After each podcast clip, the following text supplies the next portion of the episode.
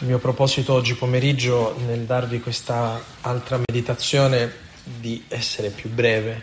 Questa mattina credo di aver dato molte, molti spunti e molte, eh, molte provocazioni e immagino che non sia facile portare tutto nella preghiera, ma come vi dicevo fin dall'inizio bisogna scegliere, non c'è bisogno di eh, verificare tutto all'interno della dei tempi di silenzio perché poi lo Spirito ci aiuta a scegliere ciò che più risuona dentro di noi e ciò che ci è più utile. Ma vorrei lasciare più spazio oggi pomeriggio anche a un tempo dedicato a chi lo desidera, al sacramento della riconciliazione, ma anche alla preghiera silenziosa, alla riflessione.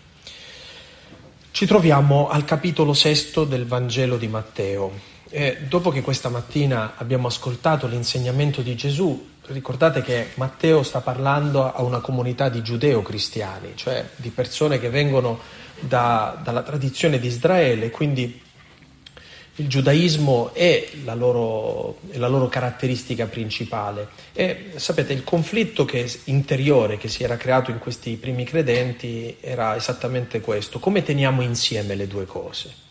Cioè il fatto che noi veniamo dalla tradizione giudaica, come lo teniamo insieme rispetto a questo nuovo messaggio, alla novità di, questa, di questo Vangelo che Gesù è venuto a portarci? Allora Matteo si rivolge loro cercando di ricollegare i pezzi con il giudaismo, ma anche di fornire l'interpretazione giusta, non abolire appunto la legge, come abbiamo già detto, ma dare pieno compimento.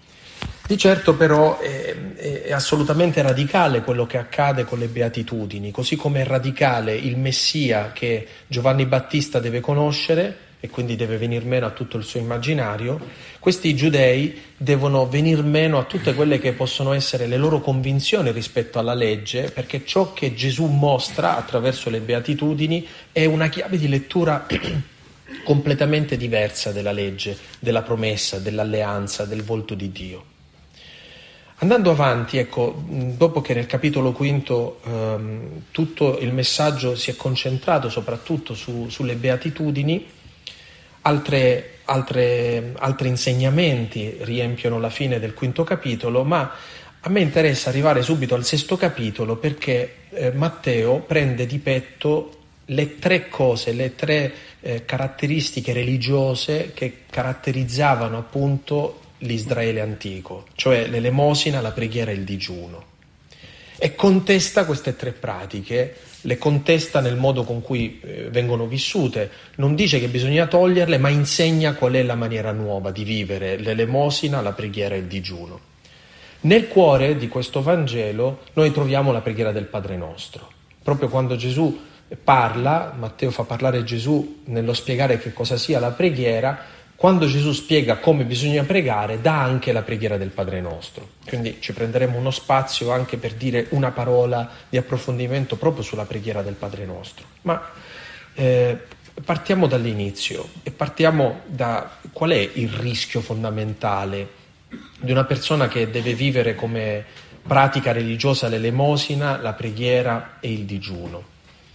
Allora, voi sapete che nessuna delle cose che noi compiamo nella vita le facciamo in astratto, qualunque cosa la viviamo sempre in relazione a qualcuno o a qualcosa. Vi faccio un esempio molto pratico che dà Gesù nel Vangelo, contestando questa volta i discepoli di Giovanni.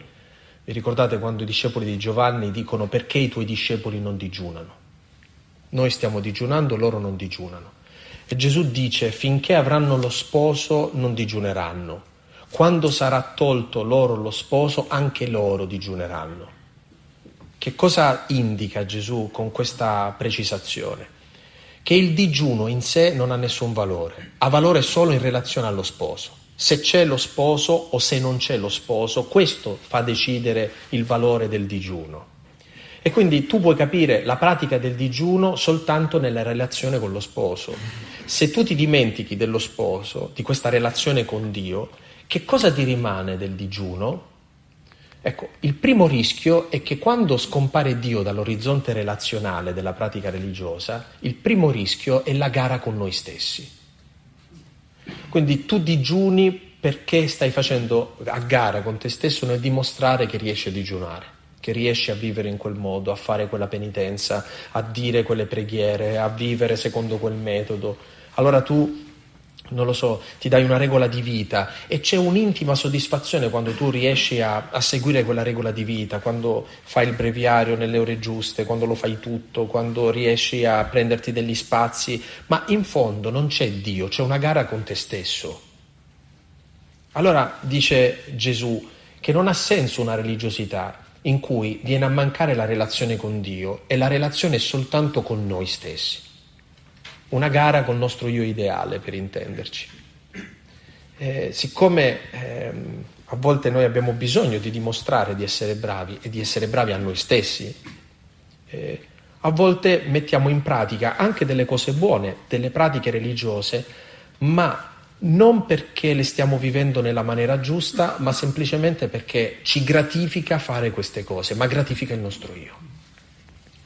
Quindi il primo interrogativo che la scrittura ci mette davanti, che la parola ci mette davanti, che l'insegnamento di Gesù ci dà, è per quale motivo noi viviamo una pratica religiosa, cioè in che relazione, con chi noi viviamo la nostra pratica religiosa. Matteo eh, fa scomparire quasi completamente questa gara con se stessi, cioè non prende in esame il fatto che a volte noi facciamo le cose perché ci glorifichiamo da soli, perché ci dà soddisfazione fare le cose da soli, ma prende di petto una questione che sicuramente era molto evidente nella sua comunità, e cioè il non vivere le cose in relazione a Dio, ma in relazione agli altri e quindi per far vedere agli altri. Capite che questo è un secondo rischio molto importante l'elemosina, la preghiera e il digiuno non sono fatte in rapporto a Dio, ma in rapporto a dimostrare agli altri qualcosa. Sapete, questo è pericoloso persino quando ha delle buone intenzioni. Ad esempio, io prego in questo modo perché voglio dare il buon esempio a qualcuno. Anche in questo caso, eh, ce ne accorgeremo un, tra un istante leggendo il capitolo 6 di Matteo, vi renderete conto che Gesù contesta questa cosa. Dice che la preghiera vera è quella fatta nel segreto, neanche quando è il buon esempio dato a qualcuno. Cioè, eh, la grande domanda è se noi siamo caduti nell'apparenza o se invece siamo in una relazione profonda con il Signore. C'è un modo teologico, evangelico di chiamare questa apparenza? Il termine che viene usato è il termine ipocrisia. Fare le cose da ipocriti significa vivere delle cose per mettere a credere qualcosa agli altri, mostrare qualcosa agli altri, convincere gli altri, avere un atteggiamento teatrante nei confronti degli altri. Il Gesù di Matteo ci dice eh, in maniera molto chiara che questa, questa è la metodologia dei pagani. I pagani solitamente agiscono in questo modo, cioè la loro pratica religiosa è teatrale, ma è teatrale per un motivo molto semplice. Non essendoci Dio, l'unica cosa che rimane è convincere gli altri che almeno noi siamo delle brave persone. Ecco, soltanto questa chiave di lettura, cioè in relazione a chi noi viviamo la nostra pratica religiosa, soltanto quando abbiamo questa chiave di lettura comprendiamo l'insistenza che Matteo dà a fare le cose senza farsi vedere. Iniziamo da, proprio dall'inizio. State attenti a non praticare la vostra giustizia davanti agli uomini per essere ammirati da loro, altrimenti non c'è ricompensa per voi presso il Padre vostro che è nei cieli. E qui dovremmo fermare Matteo e dire, ma caspita, qualche versetto prima Gesù aveva detto che noi siamo il sale e la luce e che non può restare nascosta la luce e che si deve vedere questa luce. Insomma, come mettiamo insieme la testimonianza e questa richiesta di non praticare la vostra giustizia davanti agli uomini? Attenti, perché la frase non finisce qui, dice per essere ammirati da loro. Quindi, quello che dicevamo oggi durante la messa, e cioè chi vede il bene che facciamo, vede il bene perché glorifichi il Padre che è nei cieli, non perché ci mettiamo in mostra noi è un'attenzione particolarissima che noi dobbiamo avere, cioè nostra, il nostro modo di esprimere la nostra fede, di praticare la nostra fede, lo facciamo per essere ammirati o perché il nostro modo di vivere, di agire, la nostra compassione, la nostra misericordia, la nostra presenza, la nostra vicinanza, la nostra mitezza, eh, metteteci tutto quello che dicono le beatitudini. Vivere in questo modo dà gloria a Dio, non dà gloria a noi, o meglio, dovrebbe dare gloria a Dio, non gloria a noi. L'esame di coscienza che ci fa fare Matteo è questo. Non praticate la vostra giustizia davanti agli uomini, neanche per dare il buon esempio. Non è questo il motivo, perché molto spesso dice noi facciamo questo per essere ammirati da loro. Se facciamo così abbiamo già ricevuto la nostra ricompensa. Dunque, quando fai l'elemosina, non suonare la tromba davanti a te come fanno gli ipocriti nelle sinagoghe, nelle strade, per essere lodati dalla gente. In verità io vi dico, hanno già ricevuto la loro ricompensa. Invece, ecco l'indicazione che dà Gesù per vivere l'elemosina. Mentre tu fai l'elemosina, non sappia la tua sinistra ciò che fa la tua destra, perché la tua elemosina resti nel segreto e il Padre tuo che vede nel segreto ti ricompenserà. Allora, se tu sei in rapporto agli altri, tu fai le cose perché gli altri se ne accorgano. Poi sapete, noi diventiamo anche abbastanza sottili. Facciamo le cose in un pieno nascondimento, lasciando qualche traccia in modo tale che si capisca che in fondo però l'abbiamo fatta noi questa cosa, però formalmente l'abbiamo fatta in nascondimento, no? È un po' dire e non dire, significa che il nostro rapporto è ancora con gli altri. E dice Gesù in questo brano di Matteo, se tu sei in rapporto con Dio, il Padre tuo vede le cose nel segreto, non c'è bisogno che se ne accorga nessuno. Se le fai per Lui, devi godere del fatto che non si veda, che rimanga nel nascondimento. Che cos'è il nascondimento? Cioè quanto siamo disposti a vivere le cose nel nascondimento? Perché le cose nel nascondimento significa che quando viviamo la nostra vita per amore suo, a gloria sua, a noi eh, è meglio che nessuno nemmeno ci dica grazie, perché soltanto lui se ne possa accorgere di questo. È per amore tuo, Signore, che noi siamo andati da quel popolo, è per amore tuo che abbiamo compiuto quest'opera, è per amore tuo che abbiamo lavorato, è per amore tuo che ci siamo svegliati questa mattina, abbiamo faticato, abbiamo sofferto, abbiamo sbagliato, per amore tuo, il Padre tuo che vede nel segreto ti ricompenserà. È una ricerca di un re, una relazione profonda con il Signore. Non sta dicendo Gesù a, questo, a questi giudei divenuti cristiani dovete smettere di fare l'elemosina.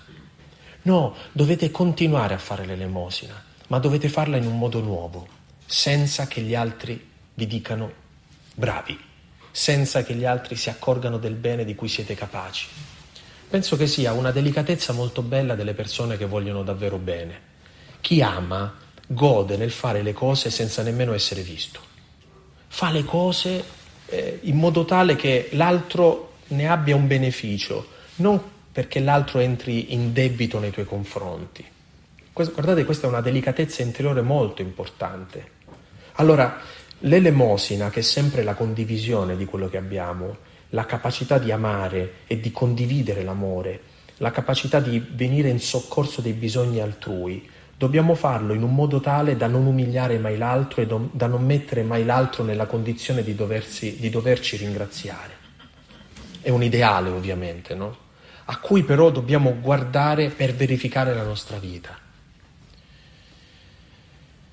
Il Padre tuo che vede nel segreto ti ricompenserà. Poi va avanti. E quando pregate non siate simili agli ipocriti i teatranti, a questo vuole dire, vuole riferirsi Gesù, che nelle sinagoghe e negli angoli delle piazze amano pregare stando ritti per essere visti dalla gente. In verità io vi dico, hanno già ricevuto la loro ricompensa. Invece quando tu preghi, entra nella tua camera, chiudi la porta e prega il Padre tuo che è nel segreto. E il Padre tuo che vede nel segreto ti ricompenserà. Ora, non sempre noi siamo nelle condizioni di avere una camera dove chiudere e, chiuderci e pregare, non sempre noi siamo nella condizione di una preghiera così discreta, così come Gesù ce la domanda, ma è un invito alla sobrietà, anche a livello ecclesiale. a non coltivare mai un modo di pregare eccessivamente teatrante. Eh, c'è una caratteristica molto bella che tocca forse anche la Chiesa cattolica latina, che è data proprio dalla sua sobrietà, una nobile semplicità. Eh, credo che abbia una ricaduta interiore profonda questa cosa, cioè la nostra capacità di pregare deve essere sobria, non deve attirare l'attenzione. Eh, vedete fratelli, qua mi confesso pubblicamente, nel senso che è una domanda che io mi pongo. Eh, quando noi celebriamo la messa, quando io celebro la messa, mi domando quanto attiro o meno l'attenzione su di me o quanto riesco a portare l'attenzione sul Signore. Ora è inevitabile che chi presiede un'Eucaristia ha tutti gli occhi rivolti su di sé, ma tu ti accorgi subito quando una persona è relativa a Cristo e non sta pensando a sé in quel momento non è preoccupata di apparire in un certo modo, ma è completamente rivolta al Signore. Anche il nostro modo di presiedere l'Eucaristia, di vivere la liturgia, il nostro modo di insegnare la preghiera dovrebbe avere come punto focale sempre il Signore. Allora, tutte quelle cose anche abbastanza buffe che certe volte noi mettiamo in atto, anche nella preghiera, nelle liturgie, corrono il rischio non di eh, farci entrare in un rapporto più profondo con il Signore, ma di portare tutta l'attenzione su di noi. E invece dovremmo imparare a scomparire, a toglierci, affinché tutto rimanga davanti a Lui come la cosa più importante. E ripeto, è difficilissimo perché tu stai al centro e allo stesso tempo devi vivere come se non fossi al centro questa dimensione, se non, se non l'hai risolta interiormente, esteriormente ne viene fuori teatro. Quindi il, la, la troppa preoccupazione di apparire o di scomparire sono due modi di recitare. Ehm, ed è una domanda, è una domanda che tante volte io pongo a, a me stesso, no? Ehm, Dice, quando tu preghi entra nella tua camera, chiudi la porta, prega il Padre tuo che è nel segreto e il Padre tuo che vede nel segreto ti ricompenserà. E aggiunge, pregando non sprecate parole come i pagani, essi credono di venire ascoltati a forza di parole. Non siate dunque come loro, perché il Padre vostro sa di quali cose voi avete bisogno, prima ancora che gliele chiediate. In che cosa consiste il paganesimo?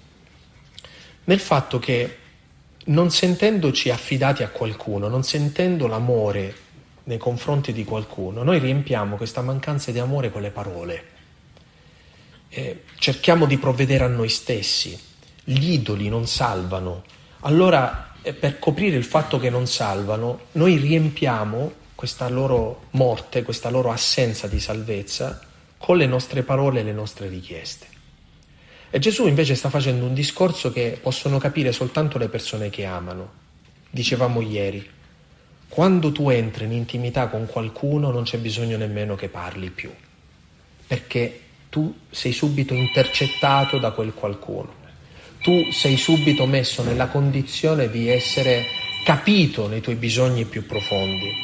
Allora, la vera preghiera, la preghiera cristiana, quella che ci insegna Gesù, è la preghiera che ci fa capire che devono diminuire le parole, perché il Padre, dice Gesù, sa di quali cose voi avete bisogno prima ancora che gliele chiediate. Allora uno potrebbe dire, ma se il Padre sa già, perché dovremmo pregare? Perché dovremmo chiedere? Perché se da una parte sappiamo di essere già capiti e intercettati dal suo amore, c'è un bisogno dell'orante di dire le cose. Io ho bisogno di dirlo, non perché Dio ha bisogno che io lo dica, ma io ho il bisogno di esprimerlo e di dirlo ad alta voce. È da qui che nasce il Padre nostro. Allora immaginate che se la preoccupazione di Matteo è dire a una comunità come deve pregare, raddrizzare il modo di pregare di questa comunità e gli sta suggerendo alla comunità con quali parole pregare, nella scelta del Padre nostro, perché poi la versione di Matteo è quella che usiamo anche nella nostra preghiera, no? quella che usiamo anche nella liturgia, nella scelta che Matteo fa nel darci questa versione del Padre nostro, sceglie appositamente poche cose da chiedere, che potremmo dire sono le essenziali. Quali sono le quattro cose essenziali che il Padre nostro ci fa domandare al Signore? Il regno, il pane, il perdono e la forza per vincere il male. Ve lo ripeto, il regno, il pane, il perdono e la forza di vincere il male. Allora, queste sono le quattro cose che già capovolgono la preghiera, perché solitamente le preghiere pagane eh, partono dal mio bisogno per poi arrivare a, a fare le carezze a Dio, no? A te la lode e la gloria nei secoli, ma siamo partiti dal bisogno, cioè dal male che stiamo sperimentando. Nel Padre nostro tutto è capovolto, si parte dal regno, solo alla fine si cita il male. Ed è un'indicazione preziosa perché ci sta dicendo che, così come abbiamo letto nel capitolo 5, voi cercate innanzitutto il regno di Dio e la sua giustizia, tutto il resto vi sarà dato in sovrappiù. Cioè, se tu sai che sei amato e c'è qualcuno che ti vuole bene e provvede a te, metti sempre al primo posto il Signore. Tutto il resto ti sarà dato in sovrappiù. E questa è una domanda seria che ci pone il Padre nostro. Eh, nella nostra vita c'è il primato del regno o c'è il primato dei nostri problemi? Quando ci svegliamo la mattina, il nostro pallino fisso è il regno di Dio o i nostri problemi da risolvere? Domanda retorica, vero? Perché quasi mai abbiamo come preoccupazione principale quella di volere che avvenga il regno di Dio. E adesso capiremo che significa in termini molto concreti. Ma la conversione a cui ci invita la preghiera del Padre nostro è a concentrare di nuovo tutta la nostra attenzione su qualcosa che è diverso da noi. Noi possiamo dire di amare quando abbiamo trovato nella vita una preoccupazione più grande delle nostre preoccupazioni. La preoccupazione più grande delle nostre preoccupazioni è l'amato. Chi ami diventa più importante dei tuoi problemi, cioè se devi scegliere, scegli innanzitutto le, le, questioni delle persone che ami, poi le tue. Se, una, se un padre e una madre hanno un, una, un solo panino devono decidere chi deve mangiare, ovviamente danno la precedenza alla fame dei figli e non alla loro. L'amore lo si manifesta attraverso le precedenze. Dimmi a chi dai la precedenza e io ti dirò chi ami. Se nella preghiera la precedenza è la nostra e non è quella di Dio, significa che noi innanzitutto stiamo amando noi stessi, non il Signore. La nostra prima grande vera preoccupazione dovrebbe essere il Signore, sapendo che nell'amore succede che così come noi diamo la precedenza a Lui, Lui dà la precedenza a noi. Lui ci mette al primo posto, noi mettiamo Lui al primo posto e Lui mette noi al primo posto. Questa è la reciprocità dell'amore. Ma ecco, prima di toccare nello specifico proprio la preghiera del Padre nostro, qua ci sarebbe un mondo da dire, ma voglio scegliere semplicemente una caratteristica. E, e sapete, eh, forse eh, sarà scomodo anche dire questa cosa ad alta voce, l'abbiamo studiata, eh, forse anche negli anni di scuola di teologia, di esegesi, ci è stato detto, ma Troppo spesso noi siamo convinti che soltanto nella fede cristiana si usa il termine padre quando si parla a Dio. Non è vero, in altre tradizioni religiose si usa anche questo termine.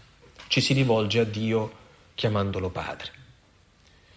Però c'è una grande differenza tra il rivolgersi a Dio come padre nelle altre religioni e il padre così come viene citato nel cristianesimo.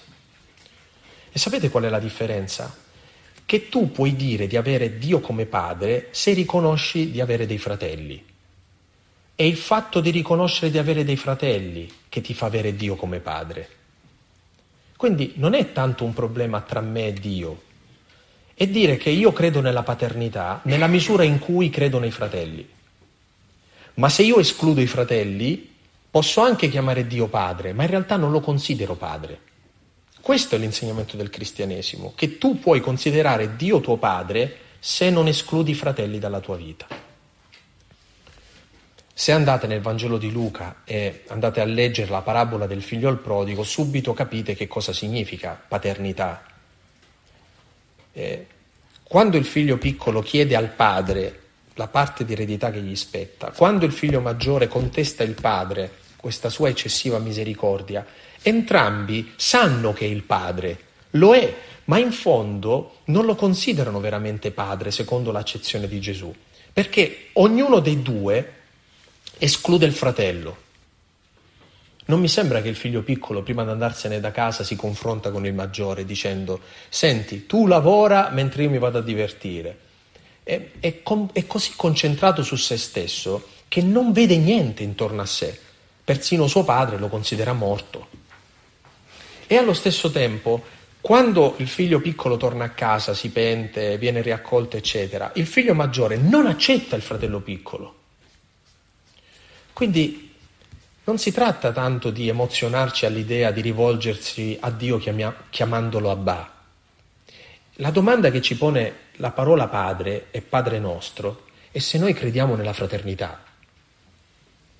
Perché se tu credi nei, nella fraternità significa che credi nella paternità di Dio. Se tu non credi nella fraternità non hai nemmeno Dio come tuo padre. È puro nominalismo, si direbbe in filosofia puro nominalismo, cioè una parola vuota. Quindi è bello dire, nella nostra fede noi possiamo rivolgerci a Dio chiamandolo Padre. Attenti. L'unicità però di questa cosa è data dal fatto che noi riconosciamo i fratelli. Questa è la grande intuizione che porta Gesù e ce ne accorgeremo più avanti quando arriva la questione del perdono. Alla fine del Padre nostro Matteo mette un inciso, fa dire a Gesù un inciso proprio sulla questione del perdono. Ma andiamo proprio all'inizio della preghiera. Padre nostro che sei nei cieli, solo un piccolo commento con questo fatto che sei nei cieli. Quando un bambino gli dici che significa che il Padre è nei cieli? Subito la prima cosa che gli viene in mente è che i cieli significa un luogo, un altro luogo. C'è la terra, c'è il cielo, Dio è in cielo. Mm. In realtà dire che sei nei cieli significa che c'è una profonda alterità di, questa, di questo Padre. Non è un Padre come gli altri. Il Padre che è nei cieli è un Padre unico nel suo genere è uno che esercita la paternità in un modo stranissimo, ad esempio è un padre che fa sperimentare anche l'abbandono. È un padre, ricordatevi la parabola del figlio al prodigo, che rimane fermo a casa, che lascia il figlio completamente libero. Ora, se voi deste a un padre terreno o a una madre terrena la possibilità di dover scegliere qualcosa per i figli, la prima cosa che cancellerebbero, sapete che cos'è l'inferno? Gli toglierebbero l'inferno, perché non sopporterebbero l'idea di un figlio che vada a finire all'inferno. E noi diciamo, ma questa è una prova alta di amore. Ma per togliere l'inferno devi togliere la libertà alle persone. Ci vuole molto coraggio invece ad accettare di amare lasciando gli altri liberi, fino alle estreme conseguenze. Allora voi capite che questo è un padre, ma non come tutti gli altri. È un padre che ama e lascia liberi. È un padre che ama e lascia, a volte abbandona. E tutte le volte che Gesù si rivolge, che deve parlare di Dio, usa due parole, il padre e il padrone. Nelle, nelle, nelle parabole, vi ricordate, un uomo, un padrone, eccetera.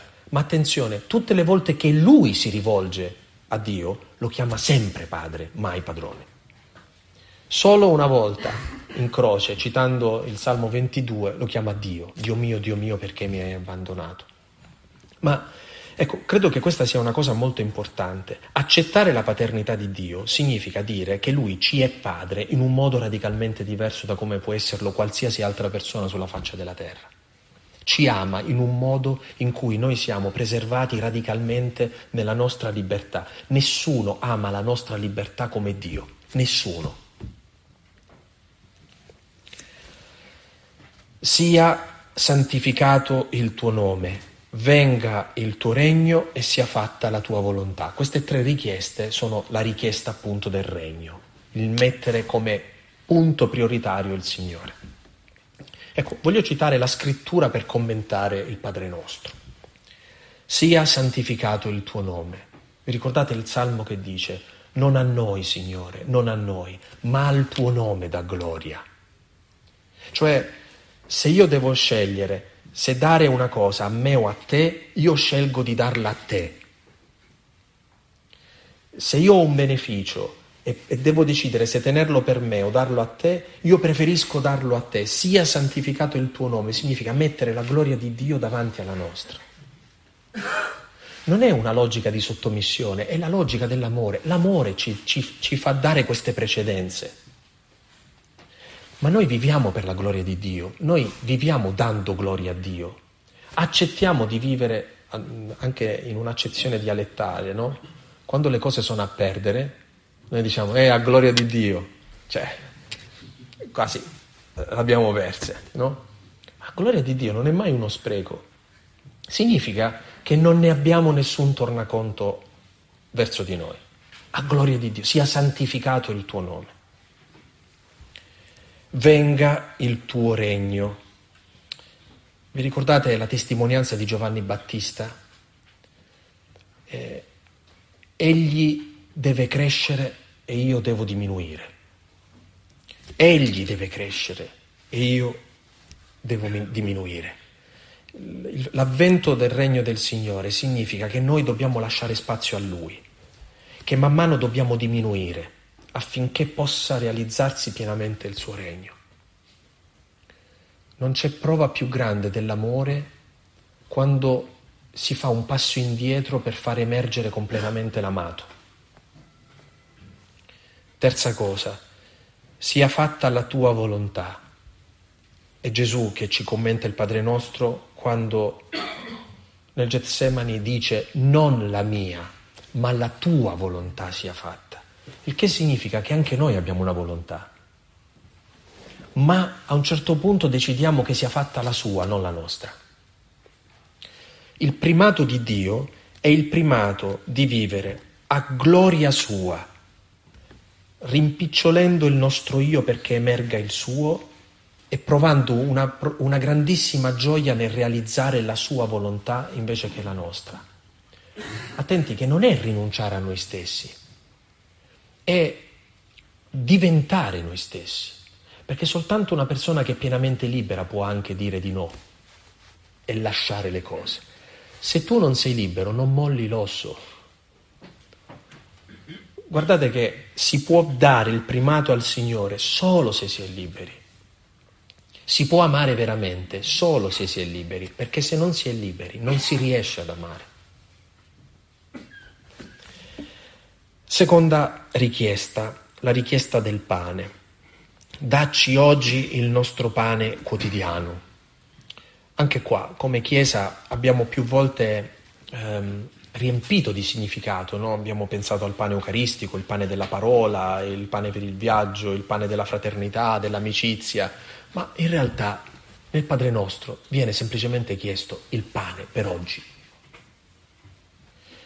ed è bello poter pregare chiedendo al Signore di provvedere a noi adesso, nel nostro bisogno di ora, e dire qualunque cosa che accada, io so che il Signore provvede a me.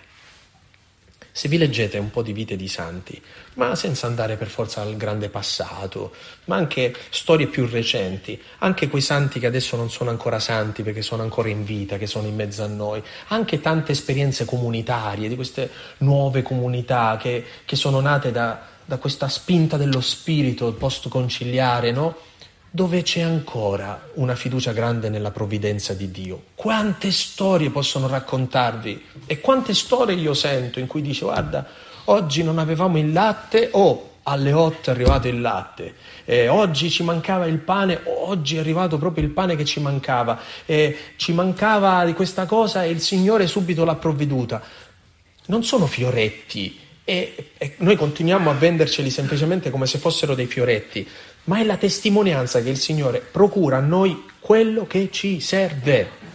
La domanda è, tu ci credi che il Signore provvede a te in quello che ti serve? Perché se tu non ci credi, da pagano ti preoccupi per la tua vita. Da cristiano invece lasci che lui si occupi del pane. È un po' come dire, e questo lo diceva Madre Teresa, sento che il Signore a me chiede di provvedere ai poveri. Poi che cosa dobbiamo dargli da mangiare, eccetera, ci pensa lui. Non è proprio il massimo dell'organizzazione di un'azienda quando, quando tu vivi con questa, con questa accezione. Ma se tu sei abbandonato completamente nelle mani di Dio e hai dato il primato al Signore, il resto il Signore lo aggiusta Lui. Allora il pane quotidiano è davvero una fiducia profonda in un Dio che provvede nell'immediato a ciò che adesso ci serve.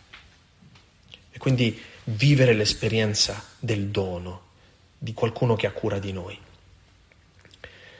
Rimetti a noi i nostri debiti, come anche noi li rimettiamo ai nostri debitori. Ecco, la terza richiesta del Padre nostro è la richiesta del perdono. Perché è importante questa richiesta del perdono? Perché è importante essere perdonati e perché viene messa la, come condizione come noi li rimettiamo ai nostri debitori? La condizione umana è la condizione sempre di un'altra possibilità. Noi impariamo la vita per tentativi.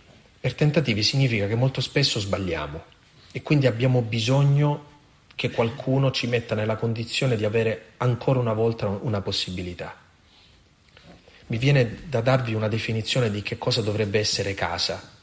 Casa è un luogo dove possiamo permetterci di sbagliare. Fratelli, la Chiesa è un luogo dove possiamo permetterci di sbagliare. La nostra comunità è un luogo dove possiamo permetterci di sbagliare. Il nostro presbiterio è un luogo dove possiamo permetterci di sbagliare. Capite che molto spesso noi abbiamo portato quello che il mondo fa davanti agli errori. Si scandalizzano, si chiude, non c'è più nessuna, nessuna redenzione, bisogna assolutamente prendere le distanze. Quando una persona sbaglia, eh, solitudine totale nei confronti di una persona. Non, non, si può più sbagliare, capite? Ma se non si può più sbagliare significa che noi dobbiamo fingere di non essere più umani. Non abbiamo forse noi bisogno invece di ritrovare un ambiente dove possiamo sbagliare, perché siamo perdonati, perché siamo perdonati. Qui sembra che per fare le cose nella Chiesa bisogna avere non una fedina penale pulita, ma bisogna essere l'Immacolata Concezione, capite? Allora, c'è qualcosa che non funziona davanti a questo tipo di, di idea, perché tutti siamo dei uomini e donne perdonati, persone che hanno sbagliato e che sbagliano nella vita e sono rimessi in piedi. Allora, dice Gesù nel Vangelo, tu hai tutto il diritto di chiedere di essere perdonato, ma tu devi essere disposto a perdonare ai tuoi fratelli, perché non ha senso che tu chiedi il perdono a Dio e poi crei degli ambienti dove non si può sbagliare e dove se sbagli non c'è nessuna via di uscita, non c'è nessuna redenzione per te.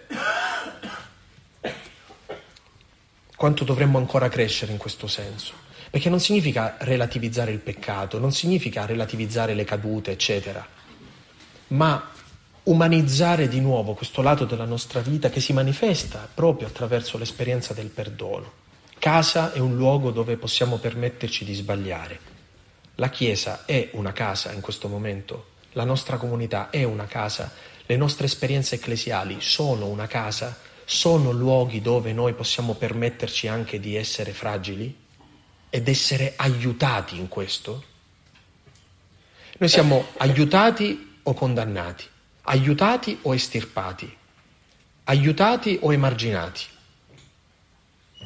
Allora, come possiamo annunciare al mondo misericordia e perdono se noi per primi mettiamo in atto questi meccanismi? Ultima richiesta. Dopo il regno, dopo il pane, dopo il perdono, l'ultima richiesta è la forza di vincere il male e non abbandonarci alla tentazione, ma liberaci dal male. Ora, per spiegare questa ultima richiesta del Padre nostro, dobbiamo tornare alla meditazione che abbiamo fatto sulle tentazioni di Gesù. In che cosa consiste la tentazione? La vera tentazione che assedia un credente e la vera tentazione che assedia la Chiesa è quella di pensarsi in maniera mondana. Non lasciare che noi pensiamo di risolvere i problemi come il mondo risolverebbe i problemi. Possiamo tradurre in questo modo. Non abbandonarci a, a trovare le soluzioni che normalmente il mondo trova per risolvere le questioni. Invece fa che noi possiamo rispondere alla tentazione come Gesù ha risposto alle tentazioni, che possiamo rimanere in piedi davanti al male come Gesù è rimasto in piedi davanti al male, che possiamo rimanere sulla croce come Gesù è rimasto sulla croce.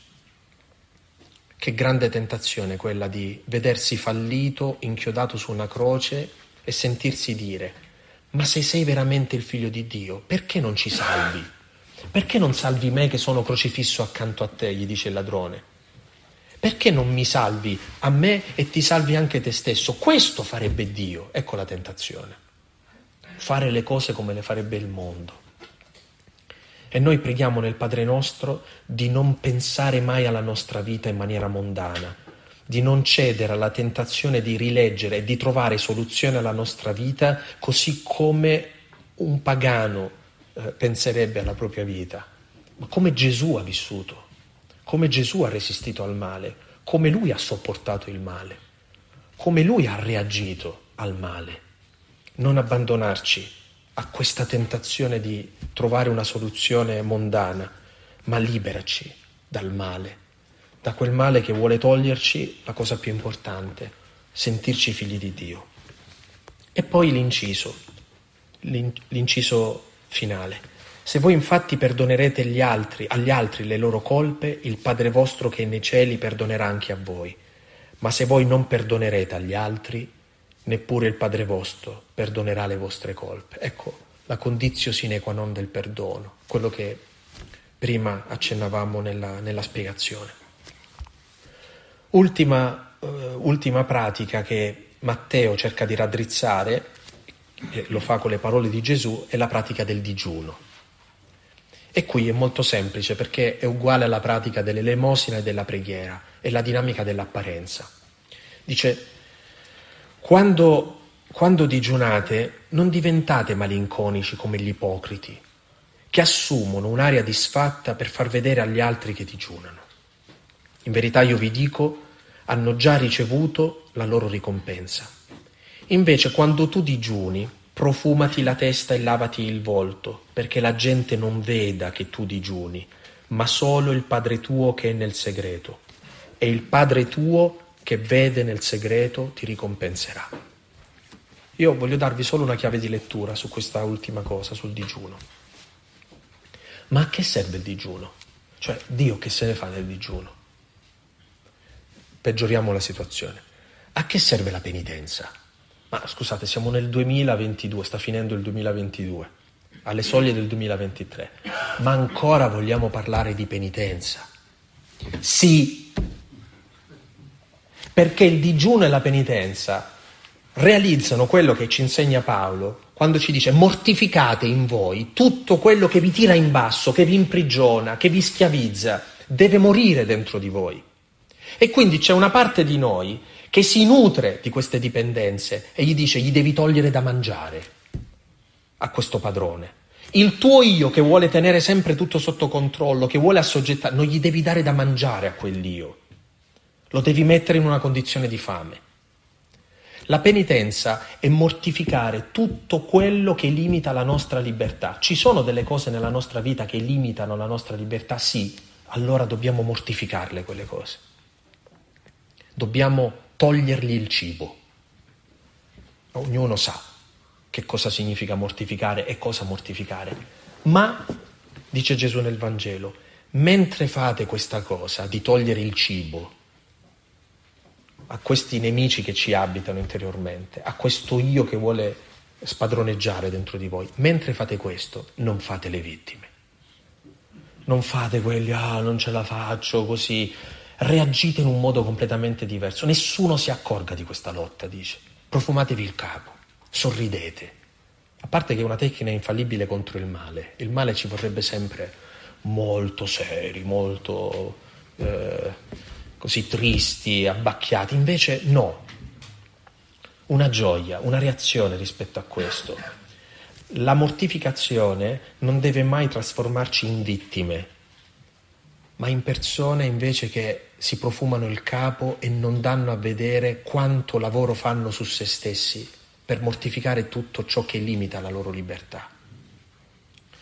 Questo non significa occultare agli altri le nostre debolezze, ma non permettere che le nostre debolezze diventino la grande scusa per essere compianti dagli altri.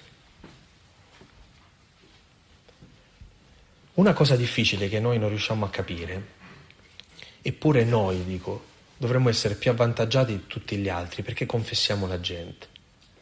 E confessando la gente dovremmo sapere che tutti abbiamo gli stessi problemi, tutti. Tutti combattiamo con le stesse cose, tutti. Eppure il rischio, sapete qual è? Che quello che sto vivendo io ho come l'impressione che non lo sta vivendo nessuno. Che la fatica che faccio io in quest'ambito, ma so proprio sta- tutti gli altri ci riescono, io invece non ci riesco.